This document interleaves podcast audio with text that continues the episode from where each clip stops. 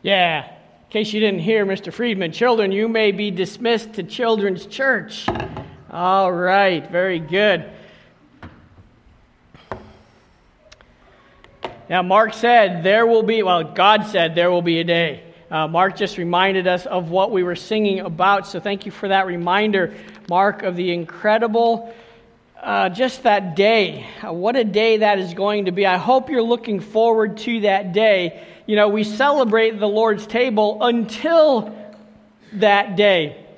Paul mentions that day in Philippians chapter one, uh, verse six, where he says, being confident of this one thing, that he who began a good work in you will perform it until the day. Until what day? Until that day. That day that we see Jesus face to face. What a glorious day that will be. We are so excited and looking forward to that day. Until then, though, we are striving to be what God wants us to be here on earth. So we do this thing on Sunday morning that we call church. You know why we do it? We don't do it because we don't have anything better to do, although we really don't. We do it, though, because we want to gather together as a group of people corporately to worship the one true God. Well, why would we do that, Pastor? Well, because God commanded us to do that. He wants us to gather together to declare His worth, to sing praises to His name. You know, the cool thing about that is, even though it's all focused at the Lord, all focused at our one true God, the writer of Hebrews tells us that when we gather together corporately as a group, we are encouraging the group. We are encouraging one another within the body of believers. So that's what we do on a regular basis. Every time the church gathers, whether it's Sunday morning, Sunday night, Wednesday night, sometime during the week, sometime on a Saturday, whatever it is, as the church gathers, people are encouraged, and God is glorified. This morning, we're going to continue our study. Uh, we're, we're looking at the Psalms, some of the Psalms. Uh, Sunday in the Psalms, or Summer in the Psalms, okay? Psalms in the Summer. Uh, there's not really an official title for our series uh, at this point, but we're looking at several different Psalms. Last week, we looked together at Psalm fifty-one. And we were reminded some amazing truths there from the psalmist. Today, we're going to look at another very familiar psalm. But let me introduce this uh, time together with you with a, a little bit of... Um, Carl asked me one time about cricket. Now, what do you know about cricket? They're little black bugs that hop around, right? And when they squeak their or when they rub their legs back and forth together, they make a squeaky noise, right? You know that about cricket. You also know that some people have these things, and their cell phone provider is Cricket. By the way, if you're looking for a good cell phone provider, they're okay, and you can either talk to Mark or I, and if you use our name, we get like a little bonus there, okay? That's a little extra for you. But anyway, Cricket, that's not what we're talking about. Okay, while we were in South Africa, and the question Carl raised was about a sport. Now, I demonstrated it a little bit here a while back. I had my cricket jersey on. I had a set of wickets up here. I had a cricket bat and showed you what a cricket ball is like. But can I tell you this? It took us quite a while to figure out what cricket was all about after we moved to South Africa. You know, I'm kind of a sports nut, right? That's not a surprise to you. I love sports, and I have favorite teams. And we're not going to talk about them this morning either, okay? Uh, probably because you know why. But anyway, um, so this idea of cricket, we would turn the T V on, and, and when we first got to South Africa, there wasn't a lot of choices if you wanted to turn the T V on. So if there was a cricket match on, guess what you watched on T V? Cricket, okay? Especially if you wanted to watch it in English. Now, when we first went, they had English one night, Afrikaans another night, and then they simulcasted in some of the other tribal languages. It was really funny to watch Chuck Norris in, um, say, like, um, I don't know, Zulu or Xhosa. I mean, it was just as crazy seeing them translate. Remember the old Bruce Lee movies where his lips would move and then it would finally catch up with him? That's kind of like Chuck Norris uh, in, in, in Xhosa. All right, um, but anyway, we watched cricket. So we'd have cricket on. We had no clue what was going on. Guy would hit the ball, and he'd stand there in his crease. And I'm like, why don't you run? You're supposed to run. It only makes sense after you hit the ball to run. Stand there. Somebody would field it and throw it back. And then they would say, well, that's the over, so you're expecting something to happen, right? When it's over, the only thing that happened was the batters changed ends. That was the over. See, an over in cricket is six, not even six pitches, because they don't call them pitches. They call them, they, they bowl the ball. See, let me give you a little explanation of this game of cricket. Some people try to compare it with baseball or softball. There's no comparison. That's what we did, and that's why we had such a hard time understanding what cricket was. Let me tell you this. I coached a couple different levels of baseball in South Africa. You know what's really hard about that is you get these kids that have grown up playing cricket, and they're trying to make cricket, or they're trying to make baseball like cricket. When you bowl the ball, that's what you call it. The, the, you don't have a pitcher in cricket. You have a bowler in cricket. And when I talk about bowling, sorry, Dave, it's not the bowling that you're used to. It's not ten pins. It's it's it's a wicket with three stumps and bails across the top of it. You got all of that? You know what we're talking about now? It's cricket, okay? And when the bowler bowls the ball, he can't bend his elbow. I can't tell you how many times I told kids at different levels, different ages, you gotta bend your elbow. You can't pitch the ball unless you bend your elbow. You see, a bowler, when he bowls, he has to keep his arm straight. He might bend his body in all kinds of strange ways to get spin or whatever, but he has to keep his arm straight. And when he delivers, he delivers like this, without bending his elbow. It's tough. And I can tell you that it really is tough, because when we played action cricket, I always got in trouble for pitching the ball. The the guy who stood up on the, like, he looked like this big lifeguard up on a stand, he would he would look at me and he'd say, "You're throwing the ball. You must bowl it." How do I do that? I can't throw the ball without bending my elbow. I've been doing this for thirty-five, at the time, thirty-five, forty years. That's all I know. Anyway, the pitcher doesn't exist in cricket. The bowler exists. And the guy who has the wooden stick in his hands, he's called a batsman. Now, we call him a batter, okay? But he's called a batsman in cricket. And in baseball, something that the Yankees seem to have forgotten how to do, you're supposed to hit the ball, right? Okay? Your goal is to hit the ball and make it go as far as you can. In cricket, your goal is not necessarily to hit the ball. Why play the game, right? Okay? But your job is to defend your wicket. So if you're defending your wicket and you have the bat to defend the wicket, you might just touch the ball, bump it, stop it, block it is what they call it. Block the ball from getting to your wicket. That's what most of the batters are, that's what they're doing. They're blocking the ball. They're defending the wicket. Now, every once in a while, they'll hit the ball. And if they hit it far enough and they think they can make it to the next wicket, there's only two of them, one on each end. If you think you can make it to the next wicket, they run. And when they run, they cross. That's when you decide, okay, we're all in on this one. We got to go to the next wicket. So they cross, and if they get to the crease with just their bat, they don't have to cross their body. Just the end of the bat has to cross the crease before they knock the bails off the wicket. You're safe. If you don't, you're out. And in cricket, you never want to go out for a duck. Okay? And you certainly don't want a golden duck. That's really bad. That's getting put out on the first bowl, the first ball of the game. Okay, so anyway, uh, can you understand why we struggled so much? Okay, and when you were out, the other team was in. Not when the guy called you out because you were still in, because you were still batting. Not you because you got out, but the next guy was going to come up and be in. Yeah, it's kind of hard to understand it all. So we struggled and we struggled and we struggled. Finally, we had a young man come over to our house, and he played cricket. What a difference when he started to explain to us the game. He told us why they did what they did. He showed, and, and here's another thing. You know how long a game lasts in cricket? Five days. One game, five days. So you'd think, well, there's lot, must be lots of innings in cricket, right? There's two. There's two innings.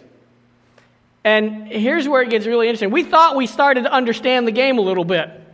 And then I'm watching this five-day test match. Also, there's also what they call O D Is, one-day cricket matches, which are fifty overs, limited overs. And if you're really bored with that, there's what they call, they kind of call, they started calling it wicked cricket, but they shortened it to twenty overs. That's about the length of a baseball game. Okay, now I'm trying to help you understand this game, right? It's really, though, beyond understanding unless you have somebody sit down and watch the game with you and tell you what they're doing. So we're watching this game, and it's on because it's on for five days, and if it's on, that's what you're watching, okay? Um, and I'm watching the game, and all of a sudden, the guy says, we're going to make a declaration. You're going to make a what? I had no idea what a declaration was in cricket. Well, let me tell you what a declaration is in cricket. A declaration is this. This team, the first team that's batting, they've scored enough enough runs, and it's probably around five hundred runs, maybe five hundred fifty runs that they've scored in their inning. Never seen that many runs scored in a baseball game. Some teams don't even score that many all year long, okay? But they've scored five hundred runs, and they say, you know what, we're going to declare. And in their, decla- in their declaring, they're saying, we think we've scored enough runs. We're very confident in our performance that you guys, being the team that you are, you're not going to score that many runs. So we're just going to we're just going to make our declaration. We're going to say, we think we can win with what we've got. Wow. So if the team, um, and that, that means they're giving up their bat. They're, they're not going to bat anymore. And if the team that comes up to bat then next doesn't score enough runs, they don't meet the follow-on, game's over. And the team that declared won. But you see, this declaration tells you we are absolutely confident that what we've accomplished here is good enough for a victory. The psalmist is making a declaration in Psalm nineteen. The psalmist is saying, our God is absolutely good enough. Our God is amazing. Our God is incredible. There is nothing better than our God. Our God gives us the victory in everything. We are confident. We have nothing to be worried about. We have nothing to lose. Our God is going to cause us to be victorious in life. Wow. That's a pretty confident statement by the psalmist, isn't it? I've asked Timothy to play a, the, the reading of Psalm nineteen. We're not going to, you don't have to stand this morning, but we are going to listen, and the words will be up on the screen as Psalm nineteen is read for us. Just by reading this passage, or we memorized this passage at one time with the, with another church that was doing a Bible memory project. Just by reading or reciting this passage of Scripture, our hearts are stirred by the incredible awe of our great God. Listen carefully as this passage is read for us, and it shows that our God has revealed himself in great ways, and he is indeed declaring his sufficiency. Go ahead, Timothy. The heavens declare the glory of God, and the sky above proclaims his handiwork. Day to day pours out speech, and night to night reveals knowledge. There is no speech, nor are there words whose voice is not heard. Their voice goes out through all the earth, and their words to the end of the world. In them he has set a tent for the sun, which comes out like a bridegroom leaving his chamber, and like a strong man runs its course with joy. Its rising is from the end of the heavens, and its circuit to the end of them, and there is nothing hidden from its heat. The law of the Lord is perfect, reviving the soul. The testimony of the Lord is sure, making wise the simple. The precepts of the Lord are right, rejoicing the heart. The commandment of the Lord is pure, enlightening the eyes. The fear of the Lord is clean, enduring forever. The rules of the Lord are true and righteous altogether. More to be desired are they than gold, even much fine gold, sweeter also than honey, and drippings of the honeycomb. Moreover, by them is your servant warned. In keeping them, there is great reward. Who can discern his errors? Declare me innocent from hidden faults. Keep back your servant also from presumptuous sins. Let them not have dominion over me. Then I shall be blameless and innocent of great transgression. Let the words of my mouth and the meditation of my heart be acceptable in your sight, O Lord, my rock and my redeemer. So as we listen to this passage of Scripture being read to us, we see that God has indeed declared to every person who has ever lived his glory through creation. In the second part of the psalm, David clearly communicates to us that God has revealed himself or declared himself through the pages of Holy Scripture. David poetically describes it as the law of the Lord and the testimony of the Lord. So we see the significance of this psalm when Paul quotes from it in Romans ten. He's talking about the communication of the gospel message. This truth remains to us today. God uses his, his magnificent creation to begin the convicting work of the Holy Spirit in the heart of man. And then he burdens the heart of someone else, one of his children, to go and communicate that message to the individual who has been convicted by the Holy Spirit. And it brings us to that great verse in Romans ten, verse seventeen says, "So faith comes by hearing, and hearing by the word of God." It's the magnificent creation that sparks that faith, begins to work in an individual's heart and life and mind, and encourages him to think about, wow, I wonder where all this came from. How did this all happen? And then the Holy Spirit, as he's working in that individual's heart, he's working in somebody else's heart, maybe your heart, that you would feel the need and be prompted to go and communicate the gospel to this other individual. Sometimes people move thousands and thousands and thousands of miles away and go to places that nobody has ever been to before because the Holy Spirit prompted them to go.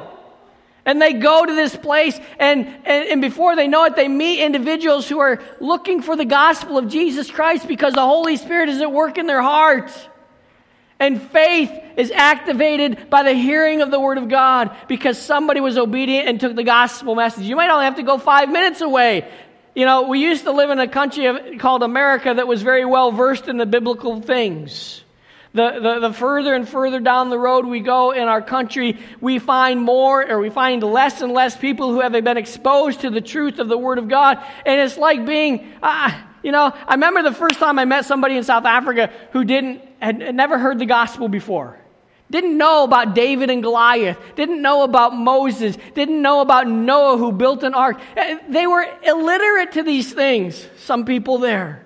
And when you started telling them the amazing things that our great God did, it was like, wow, this is incredible. There's really a God? I've been wondering about that.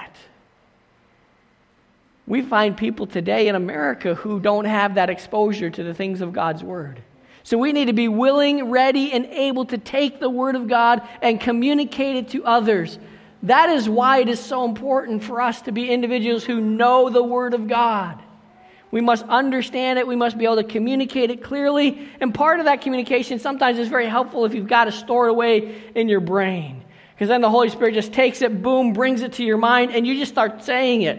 I remember somebody, I won't share his name, I'll look in his direction though. He said to me one time, he says, "Pastor, I need to learn more before I can start sharing the gospel." I said, "No, you don't. You need to just start talking about the gospel, and the Holy Spirit will bring the things to your mind that you know. And he will use that in your life and in the other person's life. And as you do it more and more often and more and more frequently and more and more regularly, people will start to see the word of God proclaimed through your life and through your words." Wow. What an exciting thing that is to see happen in your life. Well, let's get into this Psalm nineteen, if you would, with me this morning. Psalm nineteen, the first of all, in the first six verses in this declaration of God's glory, we see God's glory announced through his creation. We see it announced through creation. You know, we live in a beautiful part of the world. We look out and we see the hills and the greenery, and it's actually getting a little more greener uh, with the little bit of rain that we've been getting over the last couple of days. And then in a few more months, we're going to see the green turn to these am- amazing, vibrant colors, these oranges and these yellows and these reds. And we're going to say, wow, isn't that amazing? Look at that picture that God has painted. And we get to enjoy the splendor, even on that first snowfall, because before we get the snowfall, a lot of times things have kind of died off and it doesn't look so nice and it's kind of yucky. And, and then the snow, a blanket of snow covers everything in white. Clean looking, what a beautiful, it might be a little cold, but we're always amazed, man, isn't that beautiful? Don't we, don't we go out and take pictures of the first snowfall? Because it's so amazing. Especially if it's like six or twelve or eighteen inches. Or thirteen. It doesn't have to be multiples of six. But we look out there and we see all of this white stuff. And we're like, yeah. And the kids are like, yeah, we got no school today. And they're all excited about it. We live in a beautiful creation. There's other places around the world that are as beautiful. When we lived in South Africa, we had the mountain to look at. We had the ocean that was kind of at the base of the mountain, and we had these blue skies. And every once in a while, uh, a cloud would roll in over top of the mountain, and it was called Table Mountain. So there was a tablecloth on Table Mountain, and it was just amazing. It was beautiful. And they were like, oh, another beautiful painting. Sometimes people come into our house and say, what is that mountain right there? That's Table Mountain, because we have a couple of them uh, posted around our house. It's, you know, we would go then sometimes on a drive and we would go out into the to the country and see more like valleys and and, and uh, vineyards growing. Just beautiful. We've had other missionaries come to our church and show the pictures of where God has sent them. And you know what? It's just as beautiful there. Why? Because it's God's handiwork on display. God didn't make nothing that looks like junk. It's all beautiful. It's all amazing. It's all incredible. And the heavens declare the glory of God. And the firmament shows his handiwork. That's the pronouncement of the heavens. We look here in verses one through the first part of verse four. The heavens speak. The heavens speak. Now, they don't literally have a voice, but they do make noise. The opening statement reveals to us that creation is a spokesperson for God. In other words, when people look out and they see this amazing handiwork, their first response isn't, oh, look what this rock made.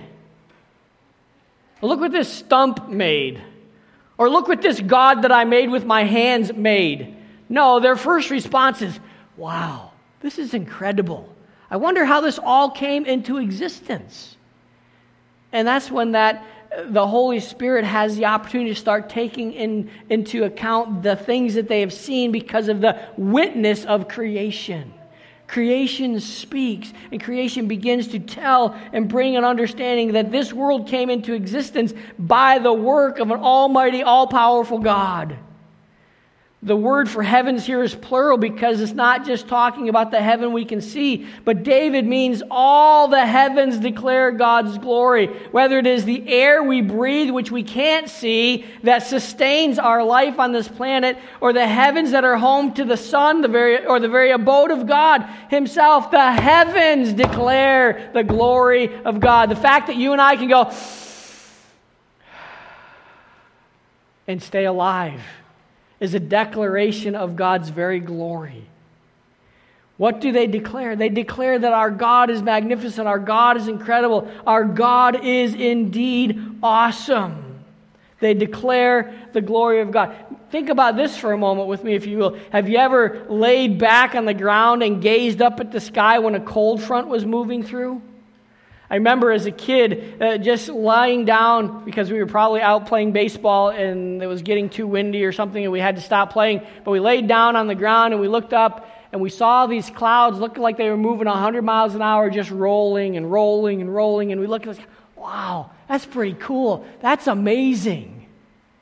Or have you ever laid down at night, slept out under the stars and looked up and saw all the scars, the stars in the expanse that God has created? And maybe you started trying to count them. It didn't take long before you realized, huh, there ain't no counting these things. There's too many of them. Wow. The heavens declare, they shout confidently about our great God. How about a lightning storm that sends brilliant flashes of light crashing to the earth? We think we've got a, a pretty special thing going on on July fourth and other holidays when we have these firework displays going off.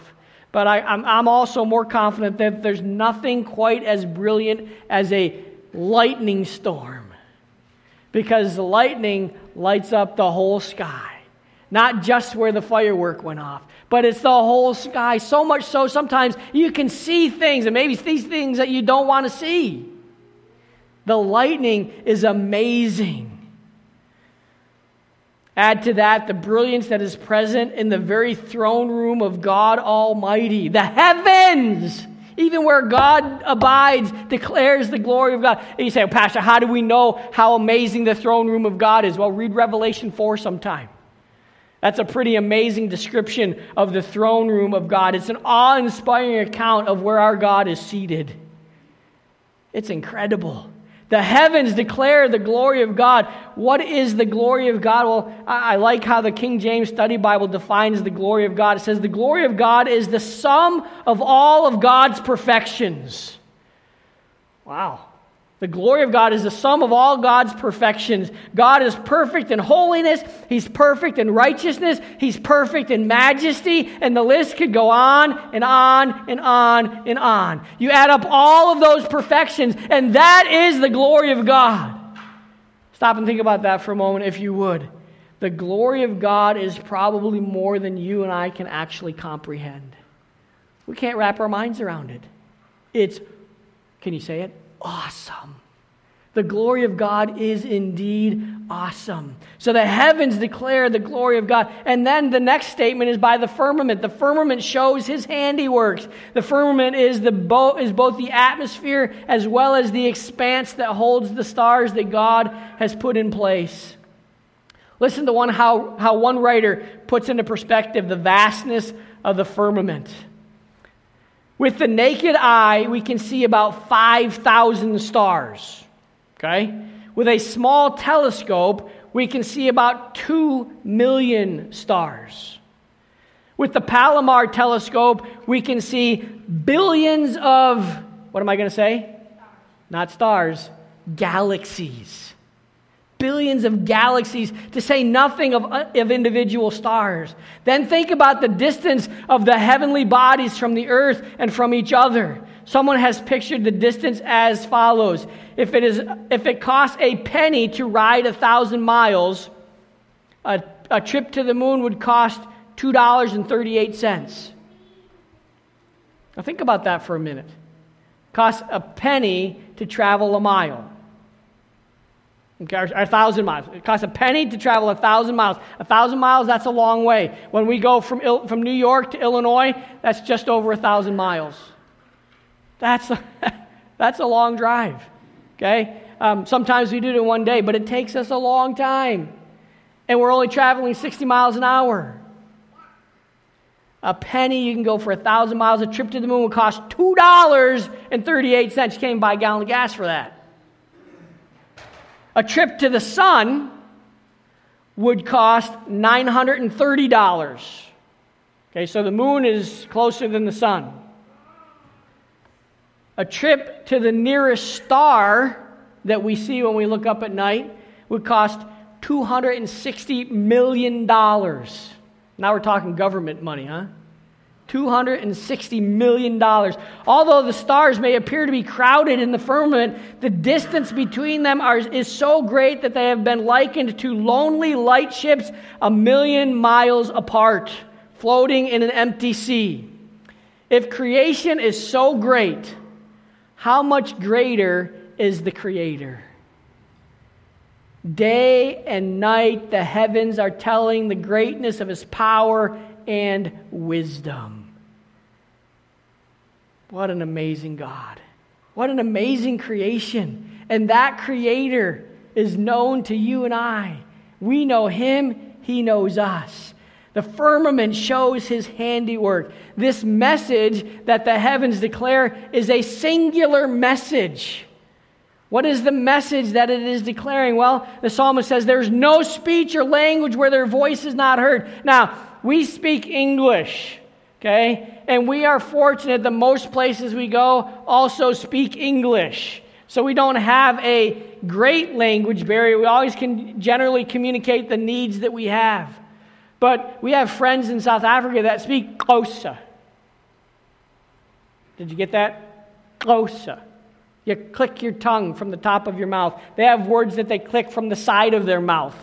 They have words that they click from the bottom of their mouth. So it's a bunch of clucking going on when you talk Xhosa, okay? They don't, they don't have the privilege that we have where they can go anywhere in the world just about and, and communicate. But you know what they understand? The heavens declare the glory of God, and the firmament shows his handiwork. That's pretty amazing. And and every other language in the world, it doesn't matter what language you speak, the people who speak it understand the glory of God because of the amazing creation that God has blessed us with. There is no speech or language where their voice, the heavens and the firmament, is not heard. There are no words, but plenty is said by the heavens and the firmament. Their audience is far and wide. We go on in that next verse. It says, their words have gone out to the ends of the earth. In fact, the message reaches to the four corners of the earth. Romans one, nineteen and twenty confirm the universal audience of the heavens. It says this, because what may be known of God is manifest in them in the heavens, for God has shown it to them. For since the creation of the world, his invisible, God's invisible attributes are clearly seen, being understood by the things that are made, even his eternal power and Godhead, so that they are without excuse. No person will be able to stand before God and say, I didn't know who you were. Why? Because the heavens declare the glory of God and the firmament shows his handiwork. If a person stands before God and is sentenced to death, even if they only knew about creation, they will still go to hell because creation, day and night, day after day, is talking about the glory of God. God did this. God made this. God is amazing. God is awesome. God is incredible. It's shouting it out loud. Lord Kelvin, the Kelvin temperature scale.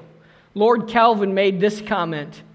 If you think strongly enough, you will be forced by science to believe in God. I dare say Lord Kelvin was a, a great scientific mind. Many scientists today probably can't hold a candle to the knowledge that he had. His conclusion was, if you think long and strongly enough about it, you will be forced by science to believe in God. Because the heavens declare the glory of God, and the firmament shows his handiwork. He goes on in verses, the last part of verse four uh, and through verse six, he talks about the parade of the sun. The parade of the sun. David focuses in on the sun. In these verses, the sun, no doubt, is the cornerstone or the most awe-inspiring features in the heavens. In fact, David gives us the impression that the rest of the heavens were created as a dwelling place for the sun. Listen to what he says. He says, like a bridegroom coming out of his chamber. In other words, when the groom steps out of his room, he's ready to get on with his day. What does his day hold in store for him? He's going to marry the love of his life. Okay, so the, the excitement, there's enthusiasm. It's, it all sets the tone on the wedding day when the bridegroom steps out of his room ready for the ceremony. The sun comes up each day with the same enthusiasm as it has every other day since God placed it in the sky and said, let there be light. And he created the sun and the moon and the stars. Every day the sun gets up in the morning and it, it shines with the same amount of brightness, the same amount of brilliance. You say, Pastor, I don't see it every day. Well, that's because there's clouds. I dare say this, if sin hadn't crept into the universe, I think we would see the sun every day. The clouds, result of sin. God had it all perfect. There was no rain at the beginning. There were no clouds. Not, at least not rain clouds and storm clouds. The sun was there. The parade of the sun, like a bridegroom coming out of its chamber. Every single day it comes up. Why does it come up with the same excitement, the same enthusiasm? Because it was created for that purpose. It was made by God for that very reason. You know what? You and I should do the same. We would do well to follow the example of the sun, waking every day with excitement and enthusiasm for how God might use us during the course of of the day. David goes on, he says, like a strong man running its race, there's a certain joy that fills the heart of the champion as he runs his race. When he puts his hands up in the air and he crosses that finish line and he breaks through the tape, that champion, that guy who has won the race, there's nothing like it. It doesn't matter if he's done it a hundred times before, he still has that joy, that excitement, that enthusiasm. The winner! Yes! and you get to stand on the platform, and you get to put the medal around your neck. Yes, and everybody knows it. In fact, you might not know when the Boston Marathon is, but on the day of the Boston Marathon, if you are a person who watches the news, you're going to find out who won the Boston Marathon, because the champion is going to be declared. The Son is the champion of the creation, and it is declaring one thing: great is our God, and greatly to be praised. You see, the far-reaching, the far-reaching effect of the Son is seen in its circuit that encompasses the whole earth. From east to west, David tells us that nothing can escape the warming influence of the Son. And can I tell you this? That warming influence is constant. It's not more today than it was one hundred years ago or one thousand years ago. It's the same today, because it's based on who God is. The heavens and the sun is speaking about the greatness of our God. No place in the world, it doesn't matter where you start your day, you're going to see the sun rising in the east and setting in the west. Sorry, the east and setting in the west. I know, because it shines in our house every day. Every day it shines with power and glory. David shifts gears now as he moves uh, from verse six to verse seven. His focus moves from the world that God created to the Word of God, which he gave to man so he could have a fuller understanding of who he is. Now, the creation is exciting. It's great. It's amazing. It's awesome. But you know what? The Word is even better.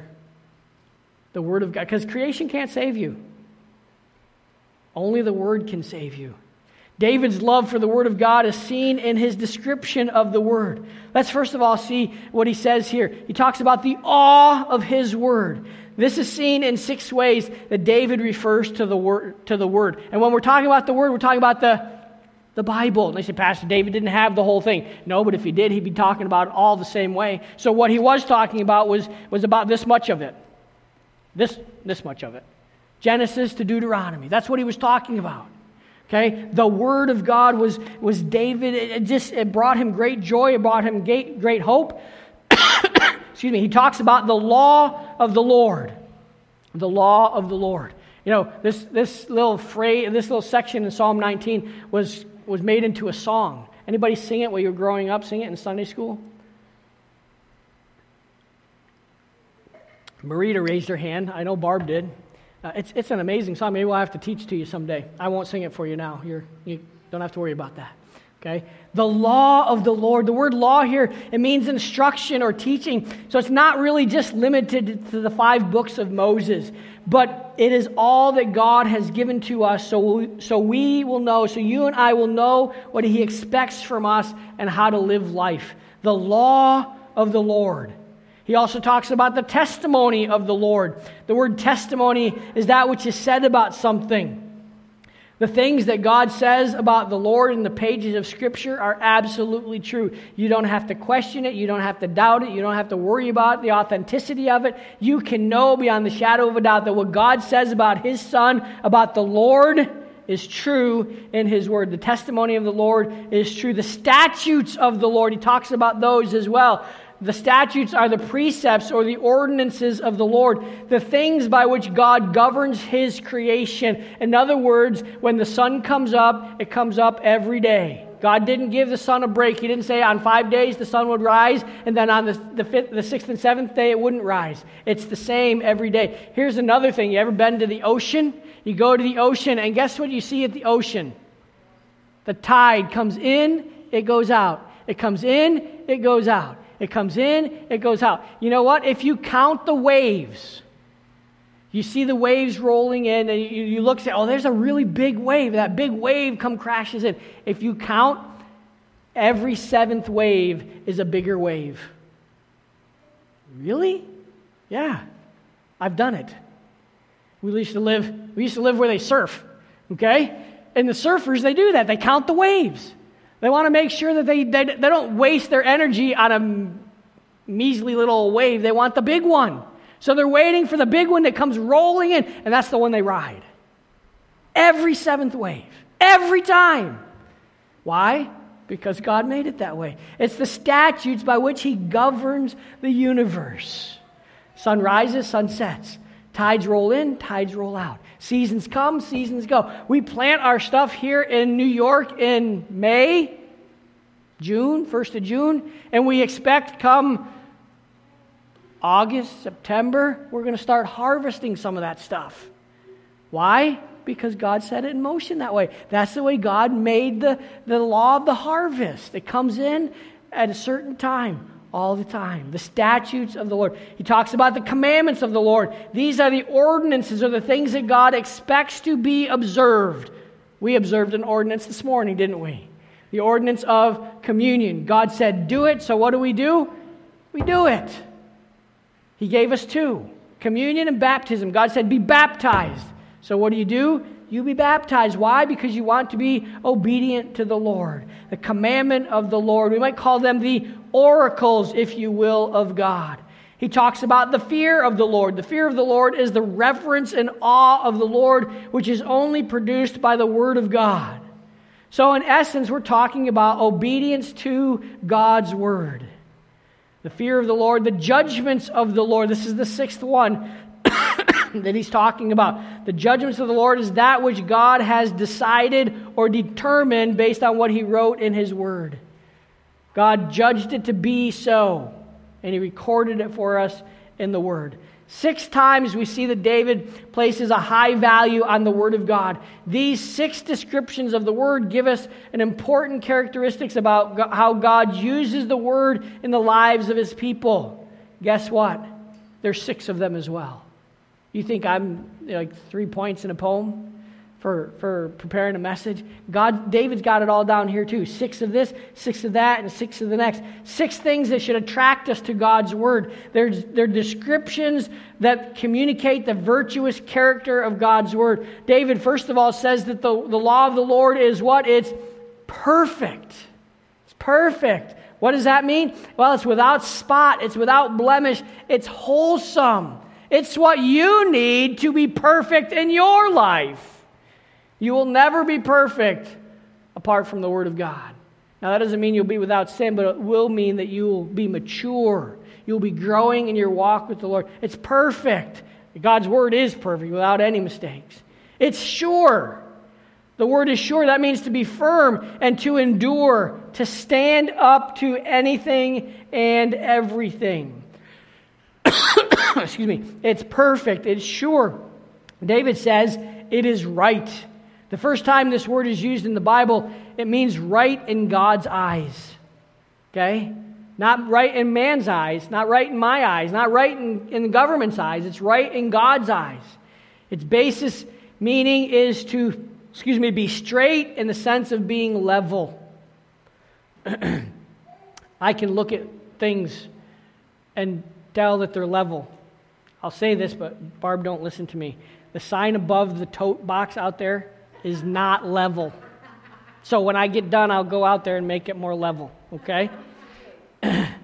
So this idea of, of God's word, it's the level in our lives. It's right. It's the standard. It's the mark.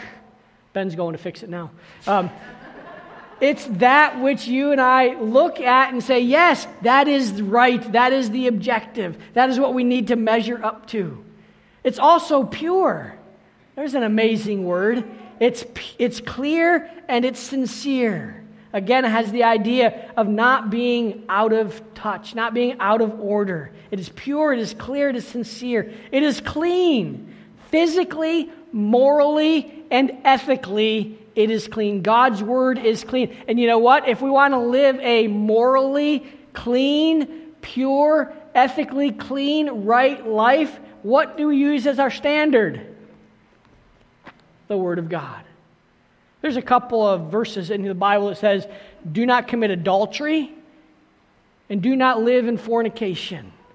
Those are God's commands. And we, we keep those. It helps us become clean. It helps us stay clean. So it's perfect, it's sure, it's right, it's pure, it's clean. It is also true. It's true. Now that word true, it means it's sure. It's reliable. It's not going anywhere. You can hold a plumb line up to it. Anybody know what a plumb line is? You can hold a plumb line up to it, and you'll see that it is absolutely straight. It is right on the mark, and it's not going anywhere because it's grounded in the right foundation. So those, these are the things that should attract us to the to the Word of God. And then we see an appreciation. The psalmist has an appreciation for God's Word. Because of these six characteristics, we find six results that only God can bring into a person's life, and that's only after a person repents and desires to live by the Word of God. What does the Word of God do? Why should we appreciate the Word of God so much? Well, first of all, David says it converts the soul. You see, from birth, our soul is sinful and needs to be healed. Or according to David, it needs to be converted. The Word of God is what converts the soul. It's also used for making wise the simple. Paul speaks of this in the New Testament book of First Corinthians, where he says this, because the foolishness of God is wiser than man, in verse, in verse twenty-five of chapter one. Verse twenty-eight, he says, but God has chosen the foolish things of the world to put to shame the wise, and God has chosen the weak things of the world to put to shame the things that are mighty. You see, those that put their faith in Christ have spiritual wisdom. And that spiritual wisdom is the result of faith. Faith comes by what? According to Paul, Romans ten seventeen, faith comes by hearing, and hearing by the Word of God. We can't have faith without the Word of God. It's impossible. People can't get saved without the Word of God. It's the Word of God that brings the quickening. It's the Word of God that makes you wise. What did Paul tell Timothy? The Word of God makes you wise unto salvation. It also rejoices the heart. The Word of God causes the heart to rejoice. In Philippians chapter one, Paul speaks about joy and rejoicing. Both references speak to the results of the gospel message. You see, when a person's soul is converted, he is able to rejoice. In chapter four, you know what he says in Philippians? Rejoice in the Lord always. Again, I say, rejoice. No matter what's going on in your life, rejoice. The circumstances are temporary. The rejoicing is eternal. Why? Because it's based on where we're going to spend eternity, and that's in the presence of God. So it converts, it makes you wise, it causes you to rejoice, it enlightens the eyes. Peter reminds us of this teaching as well. He says, you are a chosen, we talked about this not too long ago, you're a chosen generation, a royal priesthood, a holy nation, his own special people, that you might proclaim the praises of him who called you, what? Out of darkness into this marvelous light. Ah, the Word of God enlightens the eyes. It helps us come out of darkness into this amazing light. The Word of God, it isn't just for a short period of time. It endures forever. It's enduring forever. God's Word will stand forever. We sing the song. We sang it on Wednesday night. The Bible stands. Like a rock undaunted mid the raging storms of time. Its pages burn with the truth eternal, and they glow with the light sublime. The Bible stands. Oh, God's Word, it's in, going to endure forever. Peter talks about it in chapter one, verse twenty-five, where he says, but the Word of the Lord endures forever. The Word of God is also righteous altogether. Righteous requires a standard, and the standard for true righteousness is God himself. So you see, the Word is measured by the holiness and perfectness of God, and is completely right and pure, and therefore will affect one's life by bringing righteousness into it. It is righteous altogether. David moves on and he talks about the application of the Word. David gives us the response that he has, and that you and I should have, to this incredible Word. We see the powerful benefits of the Word. Compared to what the world has to offer, the Word of the Lord is far superior. David says, it's more desirous than gold. The most precious element in the world, gold. Riches are something that many strive for. In this world, in this life, they want to have more and more money, more and more things. Many times we find ourselves focusing on money, and if I just had a little bit more, I could do this or I could do that. David is stressing here that it is more important for us to strive for obedience to God's word than it is to have a bigger bank account. He's just given us multiple reasons why we should long for the, war, the word of God. You see, this gold that David is talking about here is not just any gold, but it is fine gold. It's pure gold. That which has gone through the refiner's fire. It's been tested and determined to be the purest gold. I think I told you one time we took Barb's, we had a, the rings that we got for our wedding, um, there was starting to be some wear on it, so we took it into this jeweler in our own neighborhood, and because uh, Barb saw a new style that she wanted, so we had it all changed over, and it was a wide wedding band, and the diamond was inside of it, and it looked really nice, but it made her finger, it didn't turn green, it just made a blister on her finger. So we took it to a different jeweler, one of had a higher reputation, and he looks at the ring and he says, well, we're going to have to melt this all down, and we're going to have to make a new band and a new put a new setting and all this kind of stuff. So he calls us up and he says, um we have a problem. So, well, what's the problem? This gold is not, we thought we we thought we were buying a certain carat of gold. It's not that carat, it's not that quality. When he melted it down, he saw the impurities that were there, probably why her finger was not doing so well when the ring was on it. So I said, well, you, you got to do what you got to do. So he said, we have to add a higher quality gold to bring up the purity of the gold, and we'll get all the refine, we'll get all the impurities out of it, and then we'll form it into a new ring. Refiner's gold. Pure gold. The gold that was right. Gold that was best. David says, the word of God is more desirous than gold. It's sweeter also than honey. If it's, if it's not wealth you're striving for, but sustenance, David tells us that God's word can satisfy the deepest cravings that we have. Honey was sweet, just like it is today. But you know what? The honeycomb is even sweeter than the honey itself. Sweeter also than honey and the honeycomb. Wow. One commentator made this remark in relationship to gold and honey. It says, the honey may be designed to show the elderly the desirability of God's word, just as gold is designed to show the young that the word is to be desired. The appeal is to be universal, whether it's gold or honey.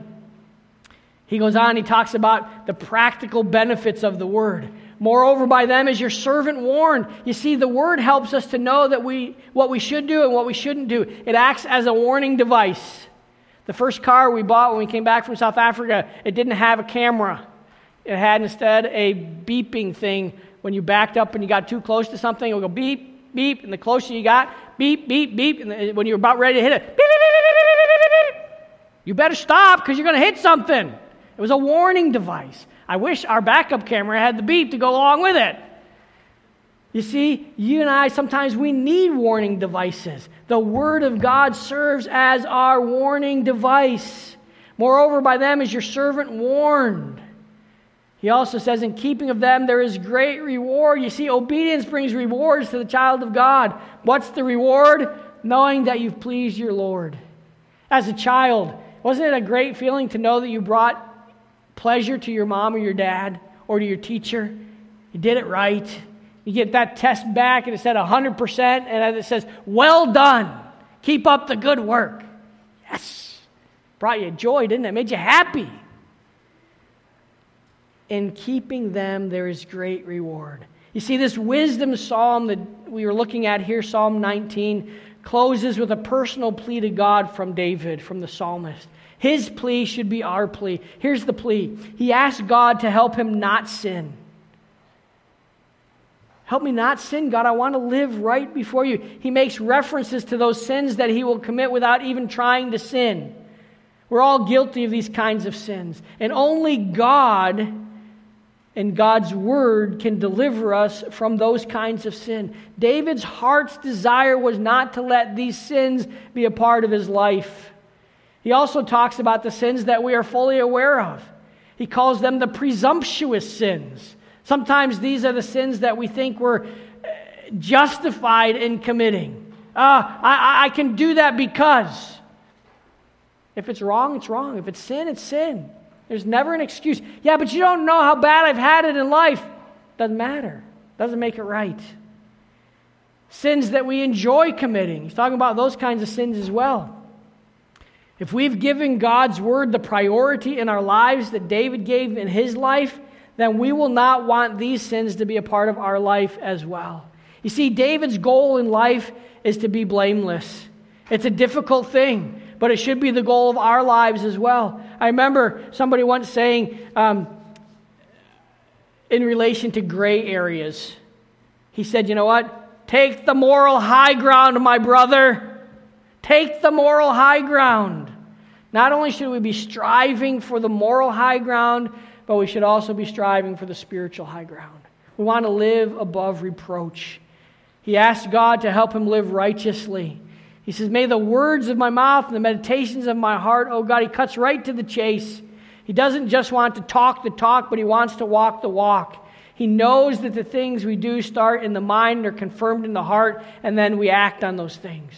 We need to make sure that our minds and our hearts are pure, and then the actions will follow. And lastly, he says, O Lord, my strength and my Redeemer. David knows that he can't live righteously in his own strength. He needs the Lord's strength. It requires more than my own personal fortitude. I can't pull myself up by the bootstrap. I have to depend on something greater than me, someone greater than me. It requires strength that I can't muster, and you can't muster it either. So David, like you and I, he appealed to the Lord, the covenant God of Israel. We're in a covenant relationship with the one true God, and we have as much right to appeal to him and ask him to help us through these struggles that we face as David did. You see, as redeemed people, this is the way you and I should live, because this is the way that brings glory to our great Creator and our personal God. What a psalm. Psalm nineteen. It's as practical as it gets. This psalm is right where we are today. We love to speak of creation and how mighty our God is. We love to enjoy the magnificence of creation. And we also talk about commitment to the word. So David ties them two together, ties both of those things together, and he challenges us to live accordingly. Perhaps today it's, we need to do a little bit of self-examination. We need to ask God where I am and how am I doing? What do I need to change? Is there something that I can do better in, in regards to my walk with you, oh God? We need to be like David and move from just lip service into actually serving God by giving him our all, which results then in glory to our great God. Our gracious Heavenly Father, we come before you this morning. We thank you so much for loving us. We thank you for who you are. You're an awesome God. And that awesomeness is seen in your creation. Father, we look around and we see the beauty of the creation of your hand. And we also understand that the creation helps us see the, the handiwork of you, but it also helps us see our need of a relationship with this great Creator. And that relationship comes through the Word of God.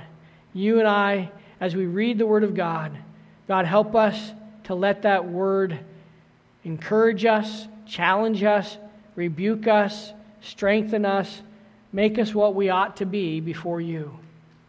Help us to be like David and to love your word with all of our hearts and all of our minds. In Jesus' name we pray. Amen.